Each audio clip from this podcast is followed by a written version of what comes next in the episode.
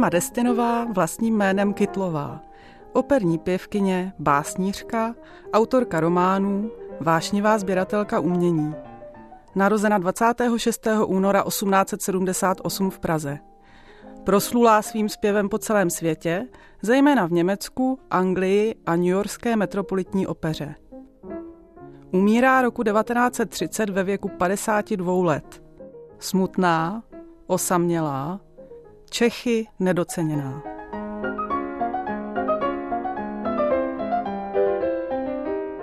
Jsem takový ubohý tvor, kterého v životě málo kdo hladil, málo kdo líbal a který vždy tak žíznil po čisté, upřímné a nesobecké lásce. Ten smutný povzdech pochází z dopisu příteli Bedřichu Spurnému z roku 1899. Byl pro Destinovou takový sebelítostivý smutek příznačný? Odpovídá historička umění, doktorka Michaela Košťálová. Já se domnívám, že ano, protože na rozdíl od dětství, které se dá charakterizovat jako velmi šťastné a spokojené, tak její pozdější život, zejména ten partnerský, se odehrával ve velmi různých situacích, takže je to skutečně, to vystihuje to rozložení té její duše a toho, jak se cítila. Jaká byla její rodina? Měla hodnou, krásnou, jak se psala, matku, milovaného svého otce Emanuela Kytla, měla sourozence Emana Kytla, Viktora Kytla, Antonína Kytla a potom sestřičku Jindřišku, přezdívanou Jetis, kterou si potom dopisovala v pozdějších letech. Tady to soužití bylo velmi šťastné, velmi příjemné. Otec se viděl ve své dceři Emě a Emma zase ve svém otci, po kterém zdědila mnoho vlastností a schopností. Kdy se u ní projevilo hudební nadání? V 5 letech už na začátku života, ale ona sama psala, že o tom nevěděla a že patrně tady právě rozhodl její otec, protože kdyby on to nespozoroval, to hudební nadání, tak ona se domnívala, že by se nikdy operní pěvkyní později tak velkého rozsahu, jakého dosáhla, nestala. Dobré odpoledne, tatínku. Dobré, dcerunko. Počkat, nemáš ještě být na hodině? Dneska to bylo kratší. Platím vždy za celou lekci. Příště mi to vynahradí. To bych prosil. Mohu jít k sobě? Nechceš mi zahrát, Emičko? Nemohla by vám to přehrát maminka? Emo, s tebou je těžké pořízení. Tatínku, já chci a budu dělat všechno, co vy rozhodnete. To je od tebe pěkné, dceruško. Ale prosím, vstupte. Dobrý den. Paní učitelka, pojďte dál, posaďte se. Dobré odpoledne. Že vám ta holka utekla z hodiny. Jen ji nechte. Vaše dcera má veliký temperament a ten operní zpěvačka potřebuje. Viď, Emo? Ano, prosím. Operní zpěvačka? Platím jí hru na klavír. Vaše dcera, pane Kytle, bude jednou velkou operní divou. Na rozdíl od prstů. Má výjimečný hlas, ale na to musí cvičit. Tak co, slečno Emo, půjdeme? Ano, už jsem připravená. To jsme s lehkou nadsázkou slyšeli, co se mohlo odehrát v domácnosti Kytlových, když Emma ve 14 letech začala zpívat u manželů Luových. Kdo byli manželé Luovi? Byly to osobnosti, které se v té době živily udílením lekcí, živily se hudbou a zpěvem. Konkrétně Thomas Lu, manžel Marie Lu Destinové, tak se i ucházel své doby o místo profesora na tehdejší pražské konzervatoři, což byl v té době nejvýznamnější ústav ve střední Evropě. Bohužel tu profesuru nezískal a tak došlo k tomu, že se manželé společně začali živit udělováním hudebních a zejména pěveckých lekcí. To příjmení Destin od své učitelky později Emma převzala, nebo jak to bylo? Ano, vyžádala si na to dokonce oficiální svolení a její učitelka byla velmi ráda. Emma se tedy začala věnovat zpěvu a dokonce se roku 1897 ve svých 19 letech ucházela o místo v Národním divadle v Praze. Jak to dopadlo? Velice špatně, protože tehdejší ředitel Národního divadla Schubert neměl pro Emu Destinovou dostatečného pochopení a rozhodl se na tomto základě, že Emma Destinová není potřebná pro angažmá v této instituci. Jak Emma to odmítnutí nesla?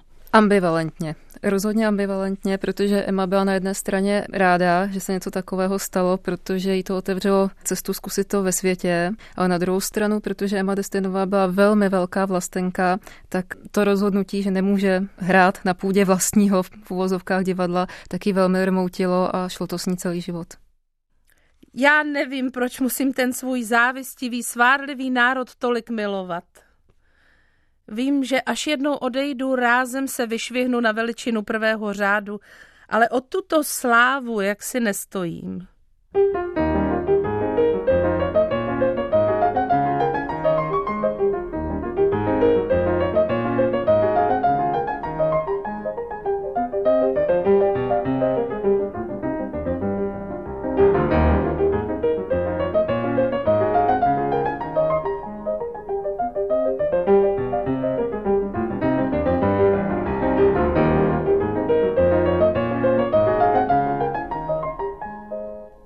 V roce 1898 získává Destinová své první angažmá v berlínské dvorní opeře.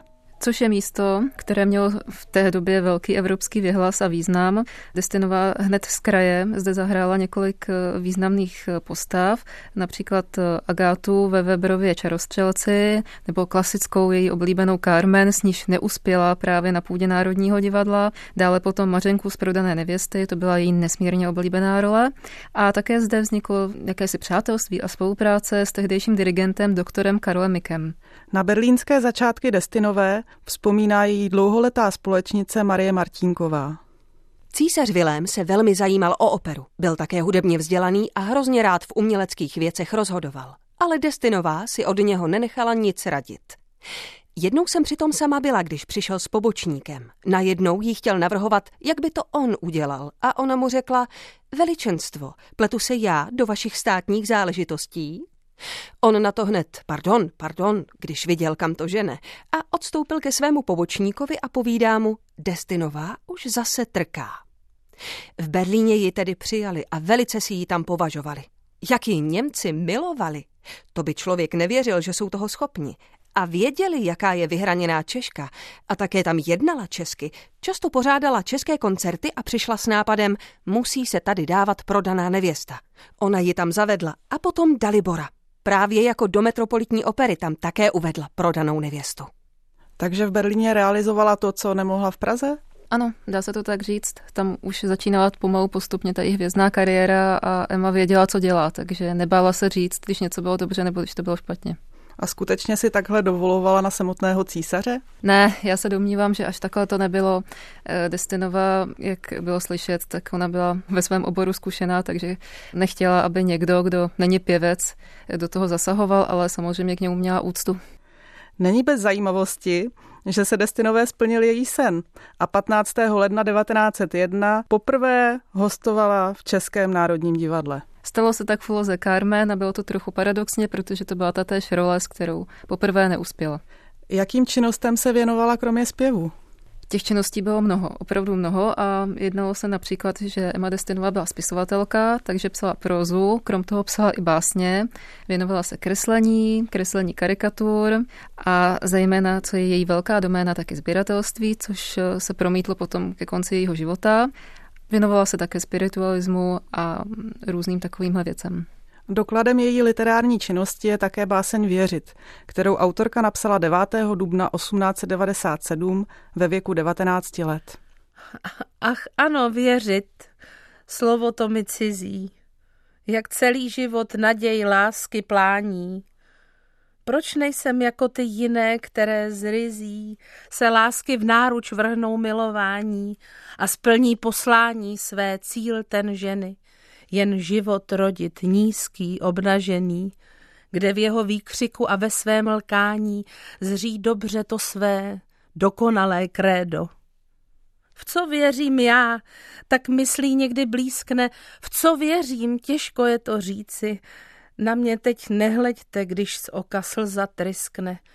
Mně život dal se poznat v touze klamné, již dávno to a pravda dosud bolí, jak samožravých palem ostré stvoly. Mě k sobě strh a rozdrásal mi tělo, krev tekla. Kdo se ptal, zda zabolelo?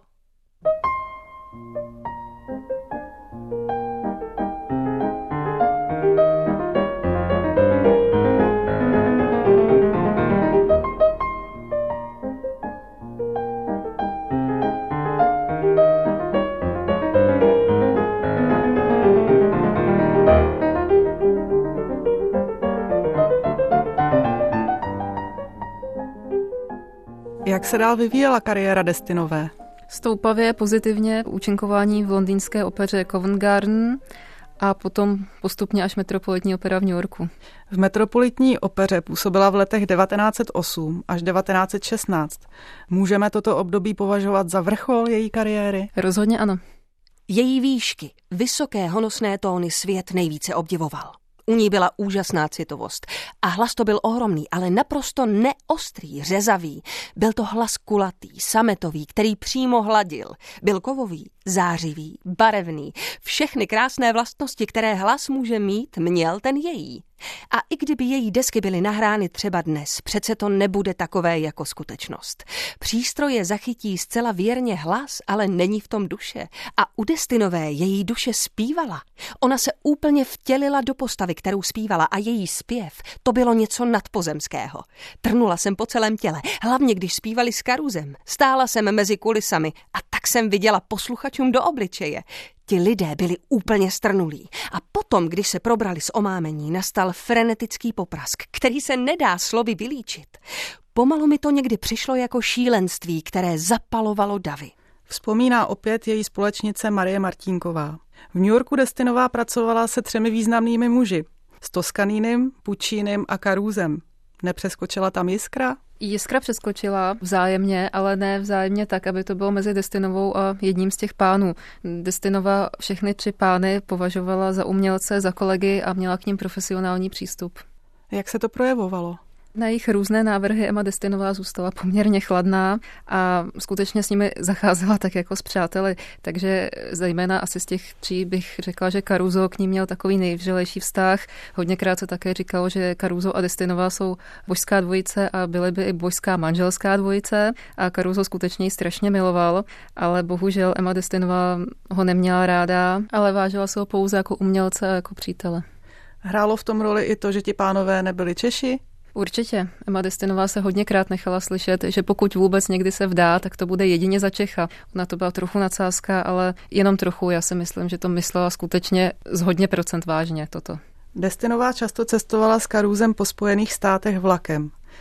Takto probíhala jedna z jejich cest roku 1908.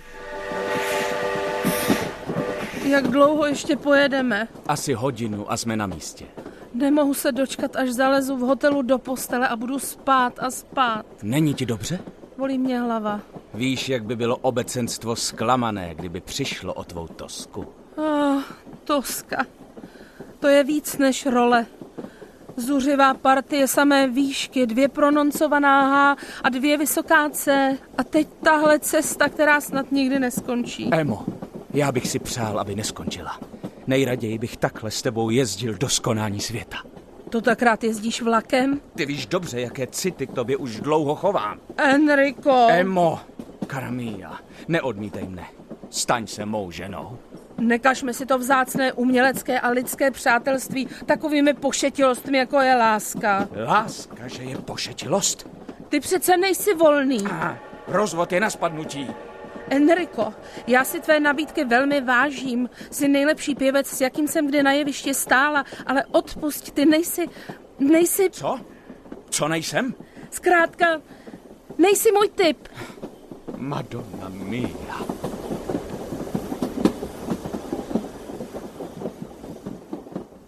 New York, 30. prosince 1908. Enrico mi nabídl znovu svou ruku, ale nemá u mě štěstí. Ve 3. aktu jsem si ho opakovaně ze všech stran prohlédla. Ach ne, nejde to. Nemohu, ty jeho zelené kalhotky, pnoucí se úzce přes jeho kypící bříško, soudek, berou mi všechnu kuráž. To bylo možná v lehké nadsázce, včetně onoho dopisu příteli Jaroslavu Vladimíru Otovi. Ale teď vážně, co může na Destinové tolik přitahovalo? Neuchopitelnost, originalita a to, že Emma Destinová byla velmi jiná a odlišná než jiné ženy své doby. A jak známo, tak muži mají rádi, když mohou se ucházet o ženu, která je takto jiná, protože jim to zvyšuje sebevědomí. V tom to bylo. Čím té výjimečnosti dosahovala? Já bych řekla, že duší, protože takováhle žena se prostě musí narodit. To se nedá ani naučit, ani ošatit. Pěvkyně sama sebe popsala v autobiografickém románu Pan doktor Casanova. Ústy hlavního hrdiny tam popisuje své literární alter ego. Je kolem ní jakási zvláštní dusná atmosféra. Dovede být drsná a neženská jako mladík a hned na to má její hlas tak měkké a mateřsky vřelé tóny, že ji člověk musí pokládat za dvě bytosti v jednom těle. Její řeč má dvojí barvu a také její obojaká bytost je složena z těchto dvou barev. Je podobná všem a přece nikomu.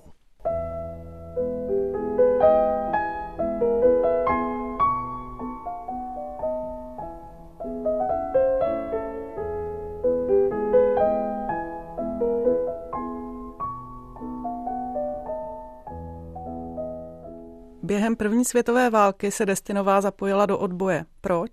Velice jí záleželo na její národnosti, byla hrdou vlastenkou a považovala za svoji morální povinnost se tohoto zúčastnit. Co konkrétně dělala? Spekuluje se o tom, no se to neví dodnes přesně, ale spekuluje se o tom, že převážela tajné informace a mělo to být několikrát při jejich cestách různých zemí. A byla úspěšná?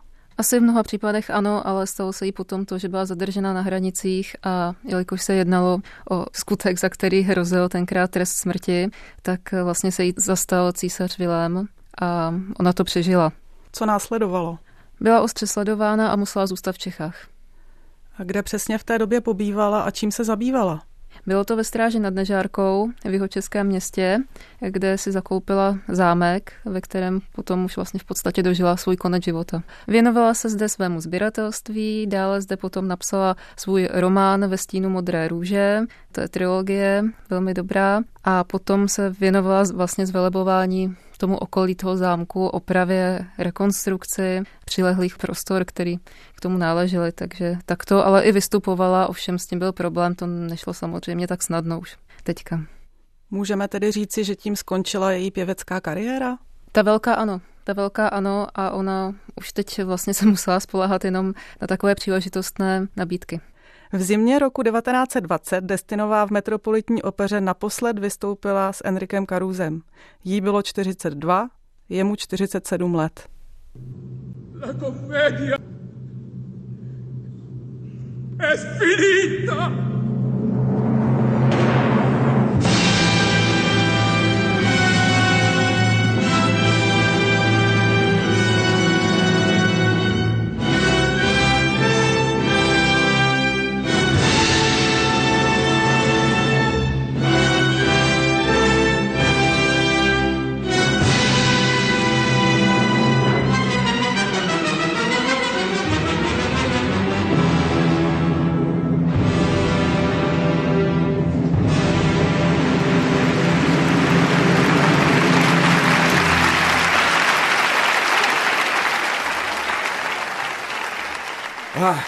Tak to máme za sebou, Emo. Grazie, adio. Dneska jsem se bál, že už to neudýchám. Byl jsi skvělý, viděl jsi ty zástupy. Ti všichni přišli na tebe, má drahá. Ne, ti přišli, aby viděli maestra Carusa v jeho životní roli. Sám vypadám jako paňáca.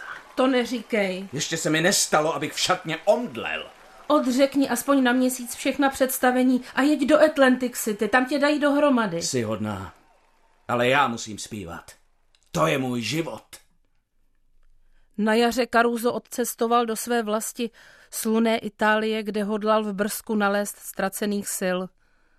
Ale 2. srpna 1921 v hotelu Vesuvio v Neapoli umlkl navždy. Zdá se mi, že slyším sametový jeho hlas, žalovati k rozloučení, že znovu pěje krásnou árii z Butterfly, které vždy s utajeným dechem jsem naslouchala. Addio, fiorito l'asilo.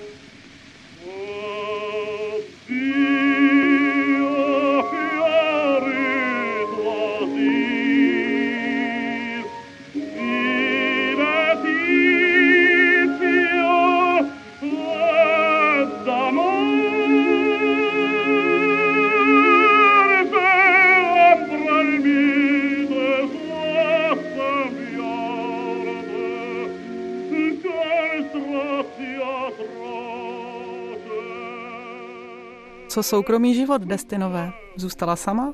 Destinová se roku 1923 provdala za Čecha a bylo to za pilota Josefa Halsbacha, což možná bylo asi největší překvapení v jejím životě pro náš úhel pohledu teďka.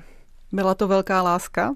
Osobně se domnívám, že to velká láska moc nebyla, ono to trochu bylo zoufalství, protože Emma Destinová trpěla velkými zdravotními obtížemi ke konci života a podlehla takové té depresi, že něco promeškala, něco nestihla.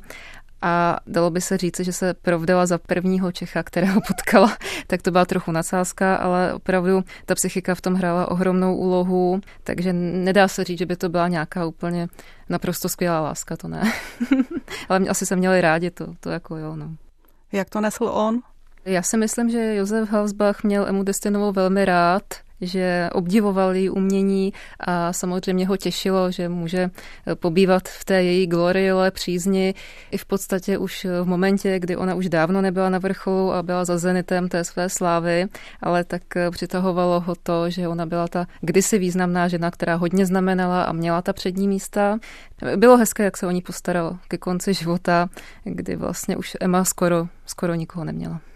On byl i ten jeden z těch posledních lidí, který vyprovodil na tu poslední cestu, když potom došlo k té mozkové mrtvici, k té příhodě, která se jí stala osudnou. To se stalo v lednu 1930. V té době už byla Destinová v poměrně tíživé finanční situaci. Jak je to možné? To zavinil fakt, že hodně investovala do zámku, také podnikla několik přestaveb zámeckých, které nebyly levné. Jednalo se například o krásné schodiště, které dodnes se nedochovalo, protože to padlo za druhé světové války, takže bohužel to vidět nemůžeme. I když v dokumentu z roku 1911 se můžeme na to schodiště podívat, kde Emma ještě byla zachycena. Takže to stálo strašně moc peněz, protože Emma Destinová chtěla, aby to bylo novobaroko a v podstatě stavět novobaroko úplně v jiné době. Bylo to náročné. Můžeme říct, že ten zámek byl takové její dítě? Ano, v podstatě to můžeme takto definovat. S nadsázkou lehkou.